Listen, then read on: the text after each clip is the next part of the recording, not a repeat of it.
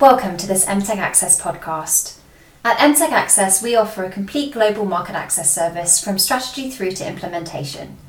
In the UK, all our work is underpinned by authentic NHS insights. Our in house experts work closely with a national network of associates who occupy strategic, operational, and clinical roles within the NHS. Leaders in their field, their knowledge and experience helps MTech Access to be as close to the front line of care delivery as possible. Please subscribe to the podcast or follow our LinkedIn company page for more information. Today, I'm, I'm, delighted to be joined by Ellen Rule, who's the Programme Director for the Gloucestershire Integrated Care System, um, author also of the recent NHS Clinical Commissioner's paper, Systematisation of Medicines Optimisation. That's not easy to say on a Friday afternoon. Um, Ellen's worked for the NHS since 2003, holding a variety of senior positions in commissioning and provider organisations. She holds a Master's in Health Economics and Policy and currently sits on two national committees for NICE. Um, prior to that, uh, Ellen worked in the as a civil servant in the Cabinet Office and in the private uh, sector in financial services. So has a really good appreciation of all things healthcare and all things value, which we'll get stuck into now. Ellen, welcome. Thank you for Hi. joining me today. Hopefully that, that intro has, has, done you justice. Um, Thank you.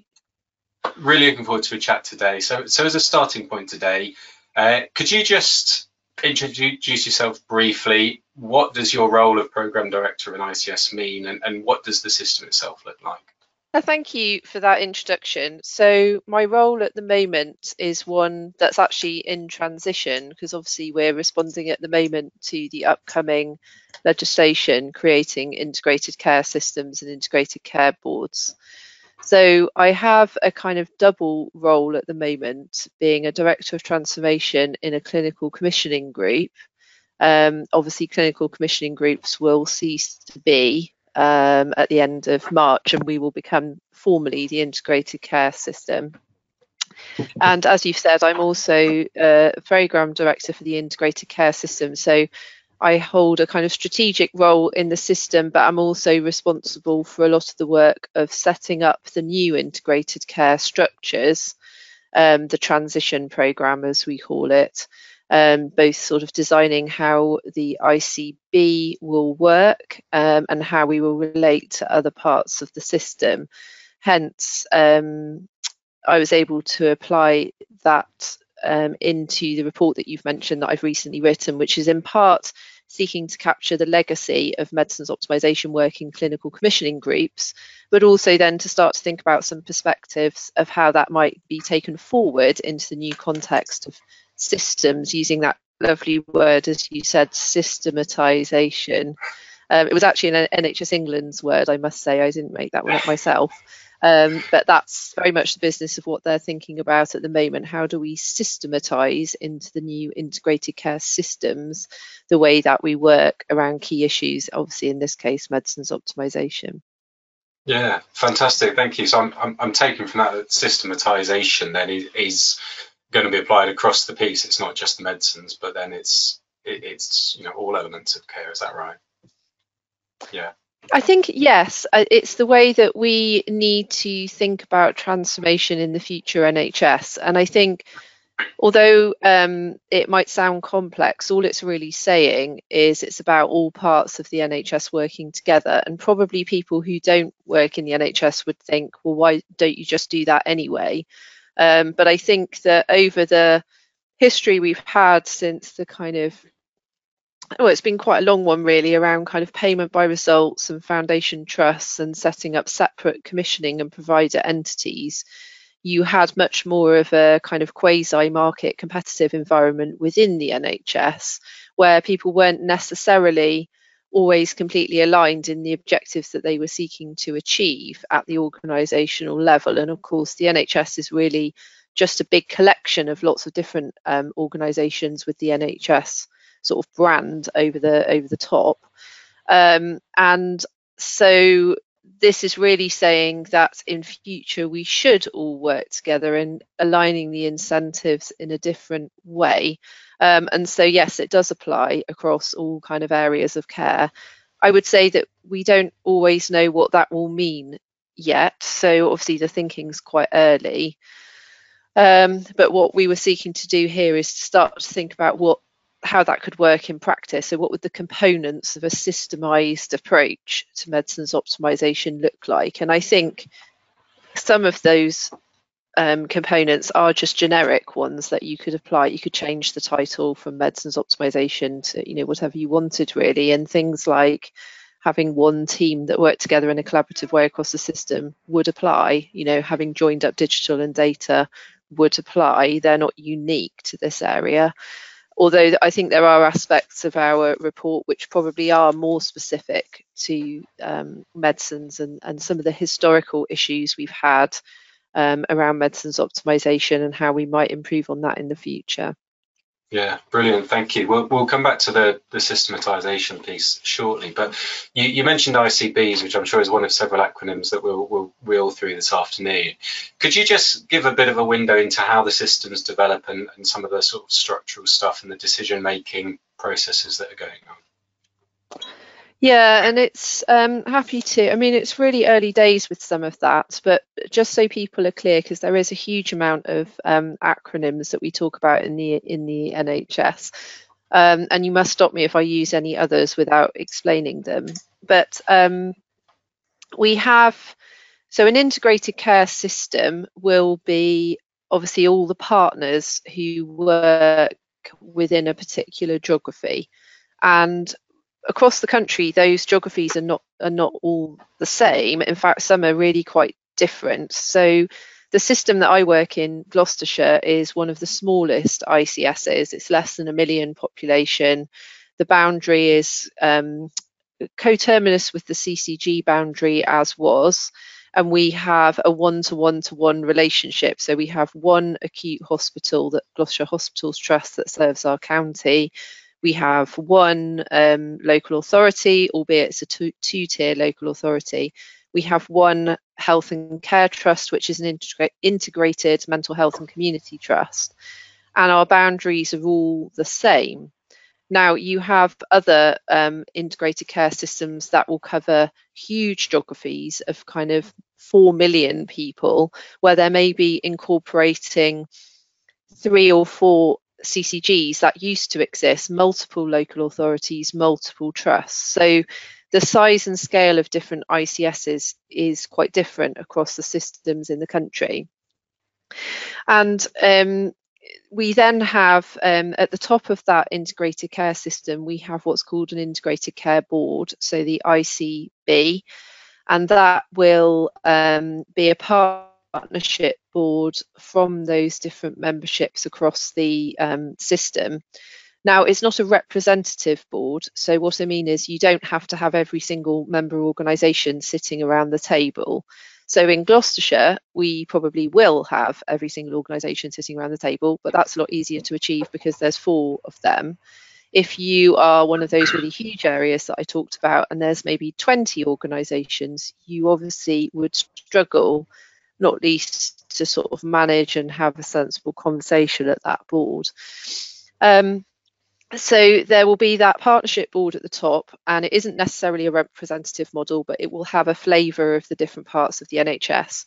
And you will have levels of delegation. So people will then have um, place, which is the name for it we're using in the NHS, which in some of those really big ICSs is going to be a similar footprint to the original CCGs and they will then be kind of localities within the ICS. Now, in a really small one like Gloucestershire, I this might sound a bit confusing, but probably how place is defined in the national architecture is coterminous with our ICS. So Gloucestershire is probably a place and an ICS, whereas in say West Yorkshire and Harrogate, you've probably got four or five of them. And depending on the size, the resources may or may not be then delegated down to place. So you end up with ICSs being reasonably, again, different at that top level. The way I would describe it in a kind of simplistic way is that you could think of it as like a thin ICS, where what you're taking up to that ICS level is relatively minimal and you're delegating a lot down, or a thick one, where actually most of the kind of business is being done at that ICS level because and very relatively little is delegated to place.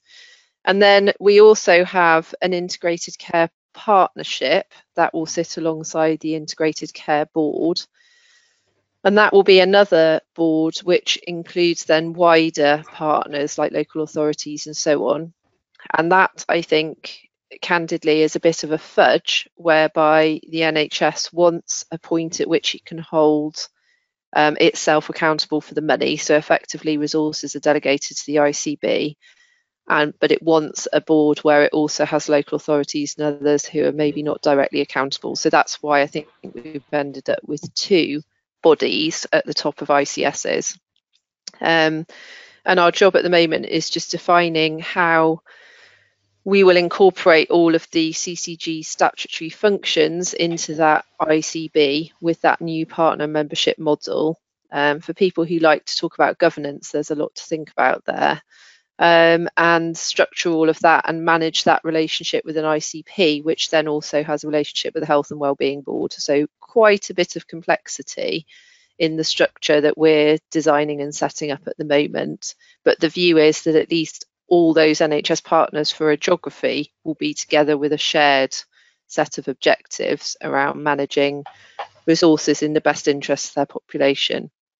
Yeah, and, and, it's interesting you talk about the complexity for you, whereas actually yours is quite straightforward. And I guess you, you go to other parts of the country will be very different. And and one yeah. thing I think that our, our, audience sometimes, you know, or, or you know, all of us, I think, struggle with is how much is this a you know a, a, a a nominated or a template architecture, you slot your own bits. And I think what we're taking from from what you're saying is that actually a lot of this is kind of bottom up, and you've got the you know almost the the acronyms that you you need to conform to, but actually you've got to think locally about how does this work for us and and one place mm-hmm. or 3 mm-hmm. places or, or what have you, and then the the thick or the thin. You know, the, there's going to be a huge amount of variation, I guess, between the 42, isn't there?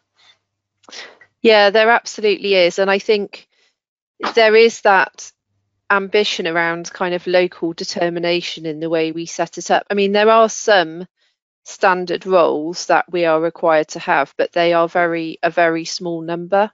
Um, so some members of the integrated care board will be set nationally. So obviously every ICB will have a chair and a CEO. Um, and then there are just a very small number of standardised roles. So each ICB will have a chief medical officer, a CMO, and a chief nursing officer, a CNO, and a chief financial officer, so a CFO. And then there are a couple of kind of um, recommended but not um, specified jobs around um, chief digital officers and chief people officers.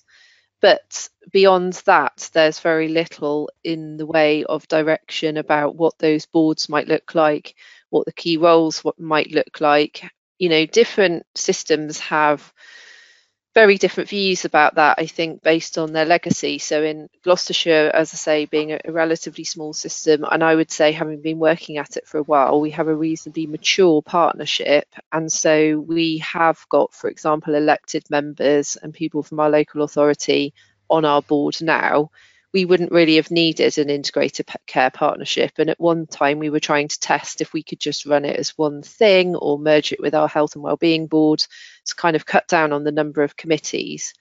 Now, we can't do that because they've been given distinct statutory duties in the legislation, but we are going to try and do things that give us economy of scale, like um, in fact, I think the Health and Wellbeing Board is most like the ICP, so we might try and sort of run them mm. in the same session you know you open one you start it you finish it you say and now we're going to be the icp and you carry on.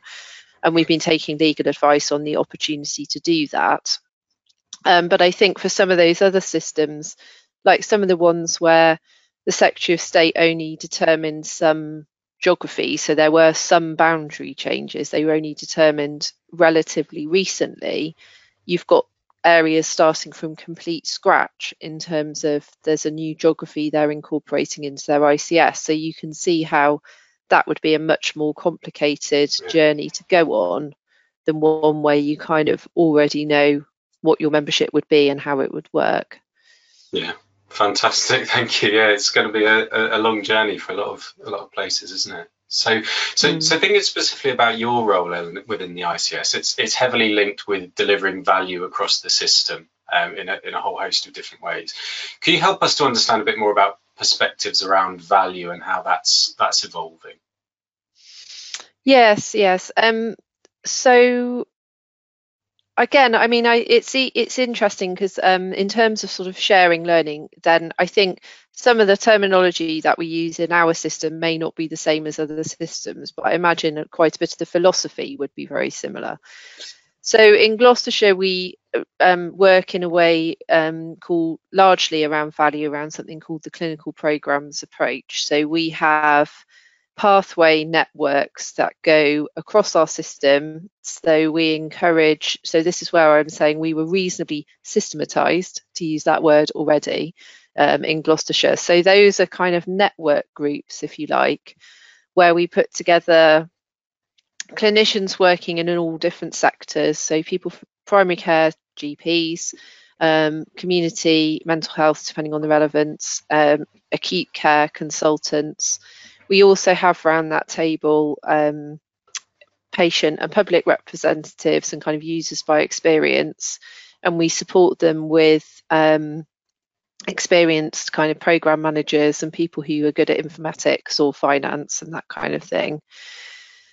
And then what we are we we ask them to look at a, the disease area, and so usually obviously those people are there because they have a specific interest in that. So we have clinical program groups um, as we call those networks, for a whole range of clinical areas. So we have a diabetic one, we have a circulatory one, we have a respiratory one, we have one for ophthalmology or eye health, as we call it, um, MSK, pain as a subset of MSK, and so on and so forth.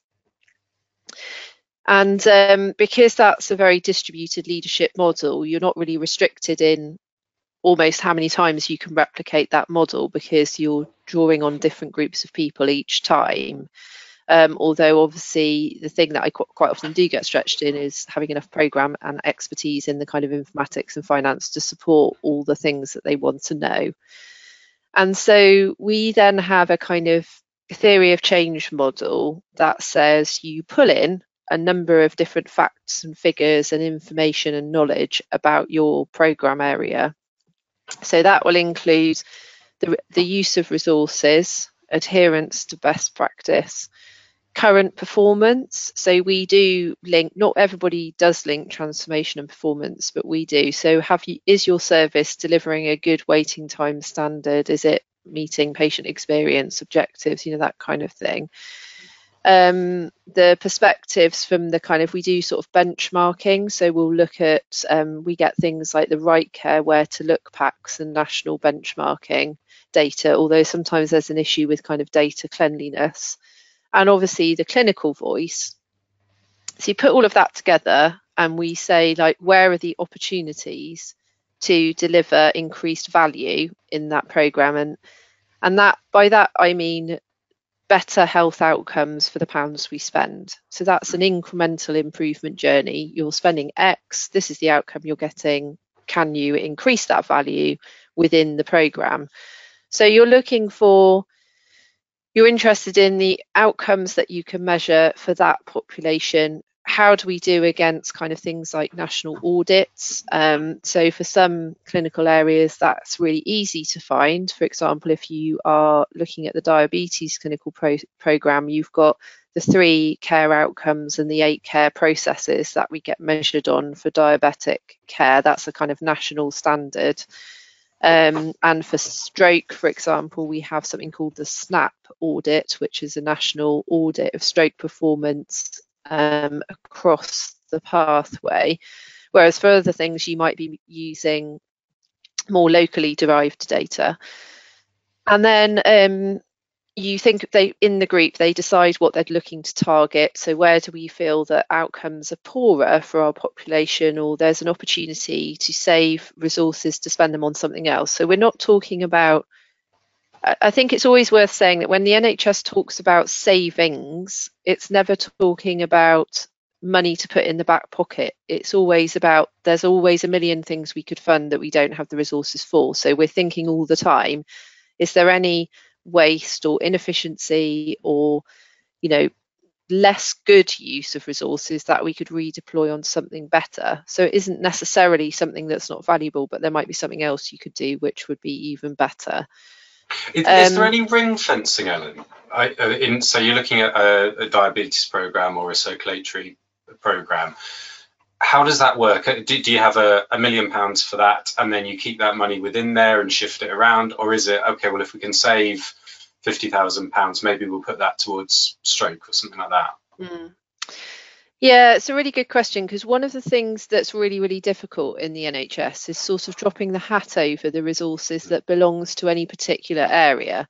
So um, I think, as you said in my introduction, I'm a health economist by training. So this is sort of based on a theoretical model called program budgeting and marginal analysis.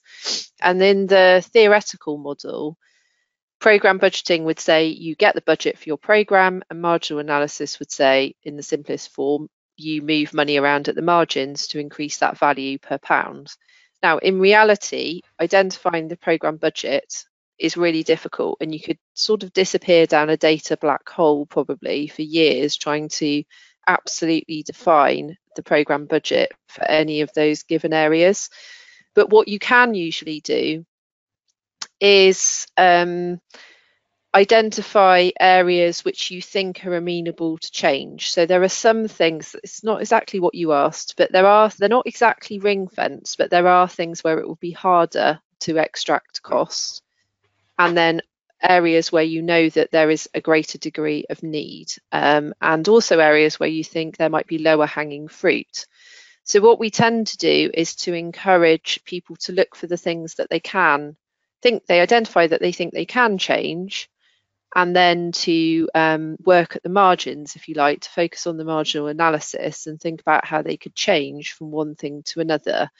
So, um, of course, if you think about the three main things that the NHS spends money on, which I've had summarised to me before as beds, meds, and heads, it's quite hard to get your money out of beds and physical buildings.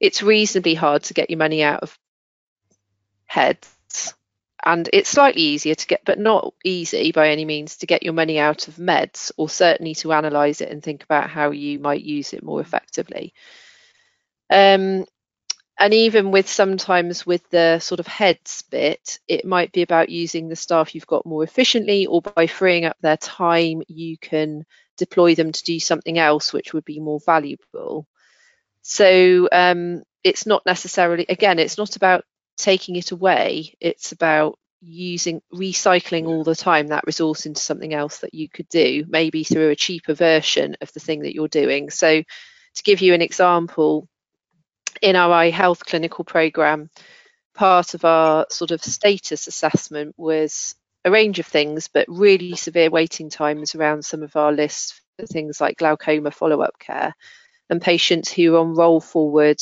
um, follow up of kind of year plus. So they were meant to be seen at three monthly intervals, and that had been rolled forward, rolled forward, rolled forward, and they were sort of 15, 18 months, possibly with a really significant detriment to their care.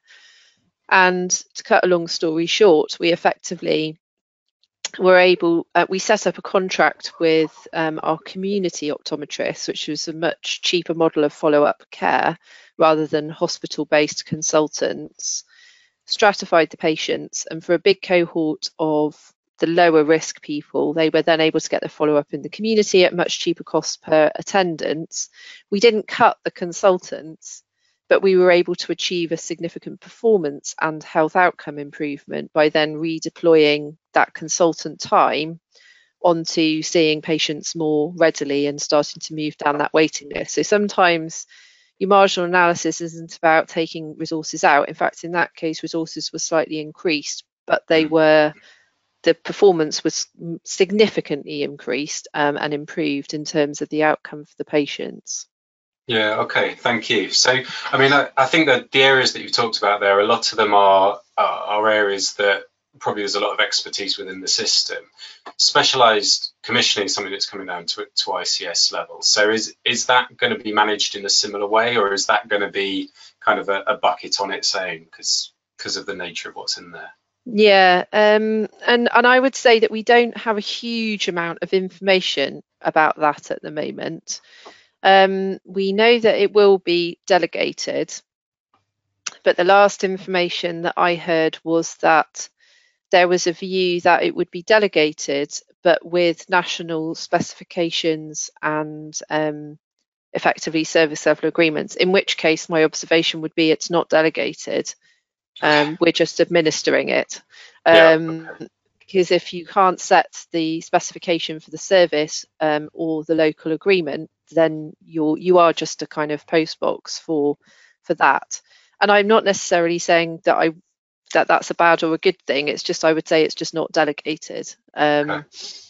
So I think at the moment we don't know what that will look like and whether it will be delegated or whether local systems will still have quite a minimal role. Um, I would say that more. So there are some things when you look at the specialised collection of services, they can be kind of divided into about sort of three tiers, I would say. And some are very much highly specialised orphan treatments, things that really should stay at a national level. And I can't think of an, a single ICS, or if they were interested in it, I don't know why they would be because there would be very little benefit in taking that into local commissioning. I think there's a sort of mid, middle, much more regional tier where you could see some benefit in ICSs having more involvement, but in a, networked model. And I don't think that would be something that would happen soon but there is a cohort of services that went into specialised on the last transfer and came out of local services that would probably be better if they were more integrated, particularly, for example, around cardiac care and cancer care.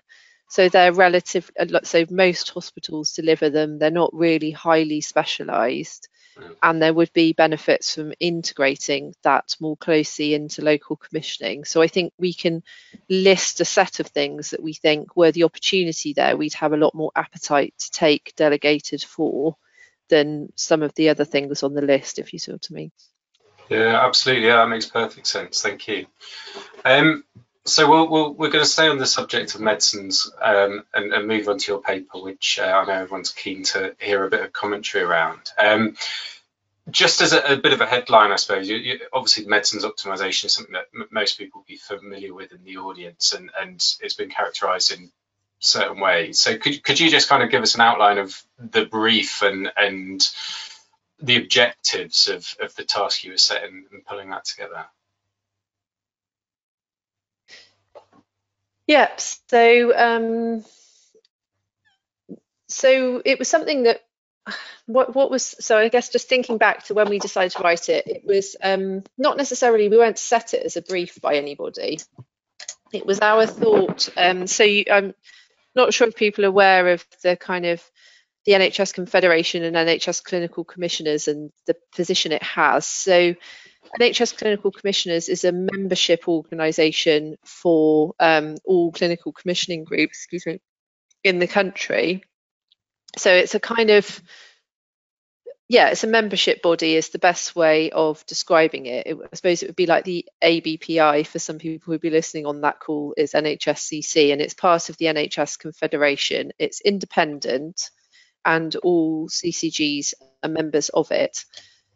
I've been involved for quite a long time with NHSCC um, in a variety of ways with my interest in medicines. Um, and I represent them on a number of key national forums, including things like the Medicines Value Programme Board and um, so on. Um, so we were aware of work that was going on at the national level around starting to think about the future of medicines optimization in integrated care systems, particularly using this terminology systematization. And so we wanted to put, I suppose, sort of put our oar in, really, if you like, in terms of both having an opportunity to capture the legacy of um, CCGs, which we thought was really important, given we think CCGs have done a lot of good work, um, and then to put forward a perspective to um, inform ICSs of what we thought the, le the lessons learnt were from the experience of um, CCGs to date and people starting to work in an integrated way. So we came up with that idea ourselves and kind of designed the approach.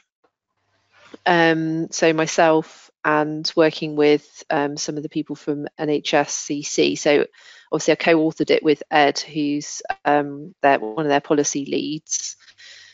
Um, but it was something we really generated ourselves in terms of thinking it would be good to capture that learning and to be able to inform the debate in the future rather than CCGs kind of just sort of fade away and no one really record a lot of the great work that's going on out there.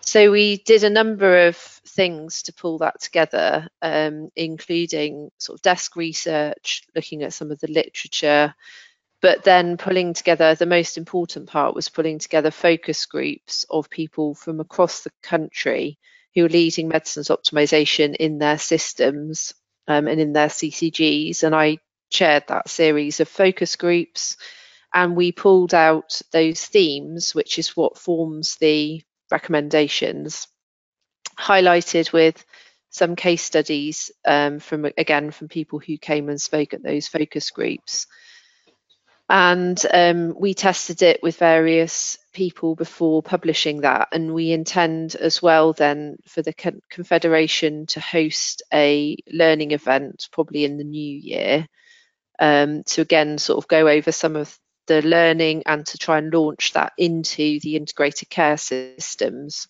Um, and one of the things that the confederation do as all I think a lot of membership bodies do is they're interested in the kind of reach and interest that different pieces of work they've decided to do have got. And the feedback we've had is that this has generated a huge amount of interest actually and has been really um, accessed a lot of times by people in senior decision making positions um, in NHS England and so on, which I think is hugely positive and it shows that people were interested in the kind of thoughts of systems and people working across the country um, to to deliver medicines optimization and the sort of lessons learned and how those can be applied to ICSs. But there wasn't a mandate to do it. We just decided to do it ourselves.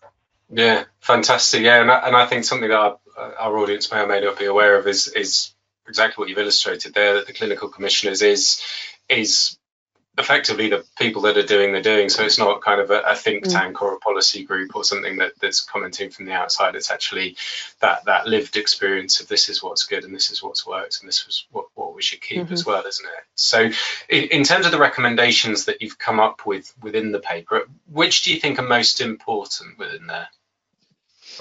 Well, I've just realised I've actually left it upstairs. So as I came downstairs to get nearer the thing. Um, so this would be a good test for me from my memory of writing it. Um, I mean, I think, gosh, what's the most important? I think probably integrating medicines optimization into the wider pathway work and the clinical agenda. So not seeing it as just the business of pharmacists or something that sits out to the side, um, but that if you really want to think differently about medicines, it needs to be fully integrated into clinical pathway redesign. Medicines are not a standalone issue. Um, I mean, there's a slight irony, isn't there, to ask pharmacists to be in charge of um, improving the use of medicines when the vast majority of prescriptions are written by doctors. Um, so if you don't involve them, in the thinking, then you're unlikely to change the behaviour and to change the practice in the ways that you might want to do so. So I think probably that is the most important thing that I would pick out of the report. Um, it was something that I felt myself, but had that came through really strongly as well. I think also, and sort of fitting in with that, is the concept of the one team um, so people working together across community hospital, obviously that's in line with ICS thinking, but people talked a lot about that and about how they had invested in developing the team particularly working across now we've got all these different roles like the PCN pharmacist, so primary care network pharmacists, and um, you've got community pharmacy, obviously starting to think about things like rotational roles and how you really bring those together um, so that you get that sense of that one um, team, even though people might have different bases for their work. I think that was that came across as really important. Um, and then I think the thing that we really wanted to play back strongly to um, the NH, the sort of national level as well is that sort of I think I described it as a sort of virtuous cycle. I think there's a diagram towards the end about what region can, regions can do, what national can do, what local can do, and that us also also getting a clear idea of our different roles. Because I think at the moment that's sometimes quite confused um, and that you get um, sometimes you know bilateral sort of price negotiations what i would call quite transactional things happening at really local levels which might be good because you get a, a good price deal for a short period of time but actually is it a great use of time and if you had the purchasing power of the whole nhs i know this is reasonably controversial but um, I think those kind of transactional conversations could happen better at a national level. Um, whereas things that are really about how you embed good practice and work with the local clinical teams um, work much better at a local level where you've got actual identified leadership um, and a clinician who's going to take local clinicians with them rather than you know sort of delegating something from on high that then people may or may not sort of pay attention to so i think it's about also identifying the right level of different actions and where they can be most effective um, for the future as well yeah thank you and yeah i mean what you're talking about there really is making things work as a system. So really, that word of systematization, it, it is all about that, isn't it? Um, well, mm. one thing that one one of the recommendations that you've put in there that certainly has generated a lot of interesting conversations we've had is, is around single national formulary. Um, and I know that you know there's there's lots of different perspectives on that. Could you just expand a bit on on the thinking around that as a recommendation? Well, and I think just to be clear, we didn't recommend that there should be one we said it would be worth exploring if mm. it would add any value. And I must admit, we deliberated long and hard about whether to even include it because it came out of one focus group. It wasn't necessarily a theme in all four. Um, and it, it should be recognised that we wanted to be true to what people said. So, and it, it was interesting that that came more we had representative people from across actually all aspects of the NHS, so not just CCGs, although we were really interested in the kind of CCG legacy. So that came actually more strongly on the group. We had more members from acute um, hospitals, um, mm. so head pharmacists from the hospital sector. So I think in a way, we almost put it in there as a bit of a provocation of a question would that be useful or would it not? Um, and also, I think you can see um, there, there may be more cases for it with certain things than there are across the whole. I mean, the other issue is that if you did that, you could potentially create a bottleneck. But then equally, the flip side is that we get lots of things produced lots of times over with lots of management effort and lots of local discussions, whereas sometimes the sort of do, wants, and share would be better. So yeah. I think just we did not recommend it, we said, should there be a conversation about what it would mean if you did it, and then could some of the benefits of that be applied in some way, um, rather than thinking that it would be actually practical to try to do that. Plus, okay. politically, I don't think the appetite would be there anyway, because no um, government wants to say they have made a menu of what is and is not unavailable on the NHS at yeah. a national level.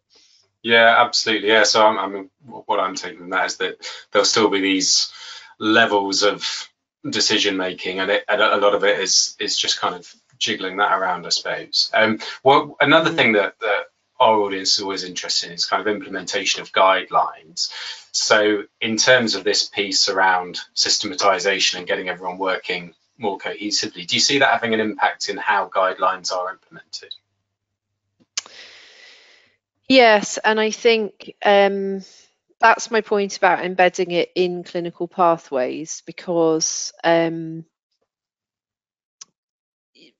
guidelines is a really interesting one because obviously NICE not NICE TA that's compulsory but NICE guidance is um, discretionary effectively to the nhs and it does depend on local resources to what extent some of that is implemented or not. And our experience is that you do need to think about the local conditions and the resources you have and to shape local guidance. So you might start with national guidance, but you apply your own specific conditions to that. So certainly, like for example, in the work I described around clinical program groups, we do define our own pathways and our guidelines around use of certain things, but within reason. So obviously not core um, we might start with the NICE guideline and then we're maybe tweaking around the edges. Um, so I realise that that is complex when you're sort of looking from the outside in and thinking there's all these different areas and sort of how do we engage. But I think it will always be like that because the point of it is to be responsive responsive to local needs mm. and local conditions and um, and that's why we need that flexibility really yeah, okay. So the, the idea of a decision being made at an ICS level that this is the guideline we're going to implement, and then suddenly it's cascaded and ev- everything is done uniformly across the whole system is is probably not quite how it's going to play out. It'll be, you know, maybe 60% will be there, and then there'll be a bit around the margins of of deviation. Well, I think need. Yeah, I mean, I think, and your your audience people listening to this will understand this as well is that prescribers are individuals who work individualistically, don't they? So there is a degree to which they follow guidelines, and there's a degree to which they have the freedom to practice their independent clinical discretion. Um, and so it's a really interesting challenge when you're looking to get more conformity, if you like, or consistency in the way that you influence prescribing behaviour. Um, this is one of the things I spent quite a bit of time studying, and there is research out there that says that it is quite difficult to change prescribing behaviour, um, and different um, studies have shown it, it can be quite uh, impervious to change. And if you think about a GP and they are maybe the vast range of different clinical areas they're dealing with, they're not going to read every bit of guidance that's out there and follow a guideline. I think that's not really realistic. So that's my point about you might get something designed at the ICS level or at place, but the implementation and the leadership, and why I think you need to be talking to the whole team and not just the pharmacists, is going to be um, through that clinical leadership model. And that's the thing when you said, you know, what's the most important thing in the report? I think that that I come back to that because if you don't have that local leadership from the medical leadership, you're not going to get the changes that you want to see. Um, so you need people driving that and sort of educating at scale. And often we don't have huge amounts of resources to do that ourselves in the NHS, but I think we do need to do that. Um, you know, the work I was doing around pain, um, and that was in part a prescribing program. We didn't call it one, interestingly, um, but we we have delivered probably over a thousand contacts of um, training around that across GPs, across pharmacists, across community staff, um, and more than once. Um, and we've incentivized people to take part in reviewing their patients. Um, and you have to keep doing it. It's sort of like, you know, to change a habit is really hard, isn't it? You have to keep in chasing that behavior change, monitoring the data, providing the feedback. So it's not terribly easy to achieve that um, that systemized um, response. So I think that's why you might, even if you design your guideline at a, a higher level, you need the leadership at the local level to drive adoption um, and actually and, and spread of the change that you want to see. Yeah, fantastic. I'm learning so much from you today, and it's fantastic. Um, just to, I suppose, play play uh, play devil's advocate for a minute. What think about that independence of, of behaviour and, and kind of the, the acceptance of that. What happens if there's not a more systematic approach to, to medicines in the future? So I think the risk is that we don't we don't give the very we don't give the best to our patients. So because not each if you leave it down to each individual to make their own independent decisions about everything and that individual can't assimilate the best practice or doesn't know the sort of wider context and why would they then you're not going to get the best outcome for the patient. Because if we come back to sort of full circle to what I was talking about earlier on about the kind of the theory behind the clinical program approach about best value, which is outcomes per pound spent. If our program group have designed, have looked at that pathway and said, if we use more of X and less of Y, there's more value and better outcomes for our patients. We don't implement that, and actually people just carry on using Y because they always did, and they don't really know about X. Then we don't maximise value. So I think we have a responsibility to do it because the things that we're asking people to do when we're trying to chase down is to improve um, outcomes for our patients. So, for example, around that opioids work that I was saying, we were taking people who were on, we could identify as being on actively harmful combinations of prescription medicines, and they've ended up there because of you could say, is that just poor care?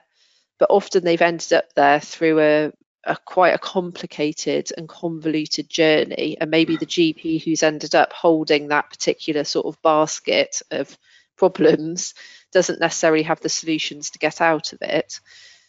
Um, so, and actually things being used against the recommended way of using them, you know, doses too high, combinations that we know to be unsafe. And those guidelines are out there. So you could say, well, why have people not just changed that? Well, they haven't changed it because it's really difficult to change, or maybe they don't have the time, or maybe they didn't know quite what the evidence said about how bad it was for some of those people. You know, there's a whole host of reasons you could look at but the group sitting in the centre, that clinical programme, they can look at it and say, we can see that is not a good outcome for the patient, and then drive that across, you know, our system. And we also, and when we were doing that work, we engaged the clinicians across the county more broadly when we had the training and we brought them in around when we do free up some of this resource how would you see us spending it to a better effect for the patient so i think engaging them in the way it could be deployed more positively, again, helps to cement the this is why I'm making the change, if you what I mean. Um, so getting them involved in the whole circle. Um, and a lot of people then, you know, they they said, I well, I've you know, these people are the ones that I absolutely dread seeing on my list. I know this is not a good situation for them. I feel really exposed on, you know, I write this prescription, but I feel like again, without sounding over dramatic, someone said, you know, I write this prescription, but I feel like I'm going to end up in the coroner's court having to account for why I kept writing this prescription. I didn't really know what else to do. So they were, um, you know, hugely relieved to be supported and actually us to say, no, it is right, you should be changing this. Um, and then we can help you and, and then we've given you backup and there's someone else who can help if you have a real problem here. So I think that um, it's a bit of a long-winded response to your answer, but I guess if you leave it all down to individual action, you never get that collective wisdom and then support yeah. to get the very best value for each of our patients, which is what we are at the end of the day trying to do. Yeah, that's a really great answer. Um, we've just got a couple of minutes left. So, um, how best do you think pharmaceutical companies and those in our audience might be able to support the NHS with the, the medicines optimization in the future? I think that, um, and I think I do see more of this actually, because I sit at the, um, as I said, the Medicines Value Programme Board. So some of the work that's been going on in, on partnership um, is happened through there. I think inclisiran is public now, isn't it? So I can mention that. It's been in the news. Um, so I think what I've seen is engagement and partnership working in trying to think about a kind of whole pathway. So that fits with what I've been saying about. I think the value proposition needs, and not always possible, I know, but where possible, it needs to be grounded in thinking about that kind of the context of the patient. So um, I think where where products are sort of amenable to that, if that can be expressed, then I think that helps with the sort of work that we're trying to do to think about, you know, sort of the holy grail with some of these things is I want to improve care and spend less. You know, those are the opportunities we're always looking at, uh, looking for, aren't we? So, you know, that was the perfect thing for some of my living well with pain patients. Like we were spending a lot and they were not feeling good. yeah. So we've managed to spend less and improve their quality of life with some of the things that we've done. Now, um, there are other ways we can do that if we can optimize care, because um, we know there's quite a lot of waste. There's still, I think, can't remember, it's on the top of my report. If I had it, I could tell you, but I think it's 6% of all hospital admissions are known to be from, you know, poorly either um, interacting drugs or non-compliance or whatever. So ways we can be thinking about, um, you know, whether it's tools that help with compliance, ways of thinking about how we um, can deliver greater stability in the patient's medical condition. I know I'm sort of thinking off the top of my head about sort of generalizable things from different products I've thought about, um, or some of the preventative things. I think that's where there is going to be interest, um, and also coming to the table to have an honest conversation about um, sort of price negotiations and things like that, which I know again some are more up for doing than others, and I understand why that would be. But I think that they want, you know, people want to have a conversation now. Um, more, this would probably be more at the national level, where I think some of that transactional conversation is actually better placed. But um, can we link um, pricing to outcomes um, and, you know, actually see the value come through um, and align in that way. Um, again, it's sort of easier to say that we want that. It has to be realistic about what you can measure because um, linking pricing to outcomes is quite difficult. I sometimes think that our models in things like our NICE TAs and um, and so on are, are reasonably optimistic. Um, so again, I think we just need to be realistic about that. Um, we can't expect people to price something in that they can't necessarily expect to be able to evidence. It has to be fair both ways, I think. Yeah, Absolutely, yeah. Thank you, Ellen, so much. We're going to have to call it call it a day there, I'm afraid. But um, yeah, certainly I could go on all afternoon. So thank you very Sorry much. Sorry about the tech issue. That's all right, no problem at all. It's uh, the perils of this job is that we, we have that sometimes. But thank you again so much for joining me this afternoon. Um, for everyone else at home, thank you for for tuning in. I hope you've enjoyed that. Um, if you want to hear more of the NHS insight that we bring, uh, please get in touch. Um, we, as a, an agency, cover everything from global strategy and to customer communication, and all of our all of our uh, work includes the insight that we get from our NHS colleagues. So please get in touch, info at mtechaccess.co.uk uh, if you want any more insight from us. Uh, I'm going to be back on November the 19th, where we'll be having another look at the mechanics of how the NHS is changing and what's really going on at a place level uh, in how systems are evolving. So look forward to seeing you then. Thanks again to you, Ellen, and have a good weekend, everybody. Thank you for listening to this podcast. Please do subscribe for future episodes. If you'd like to find out more about our work with the NHS or how we can support your market access strategy, please email info at mtechaccess.co.uk.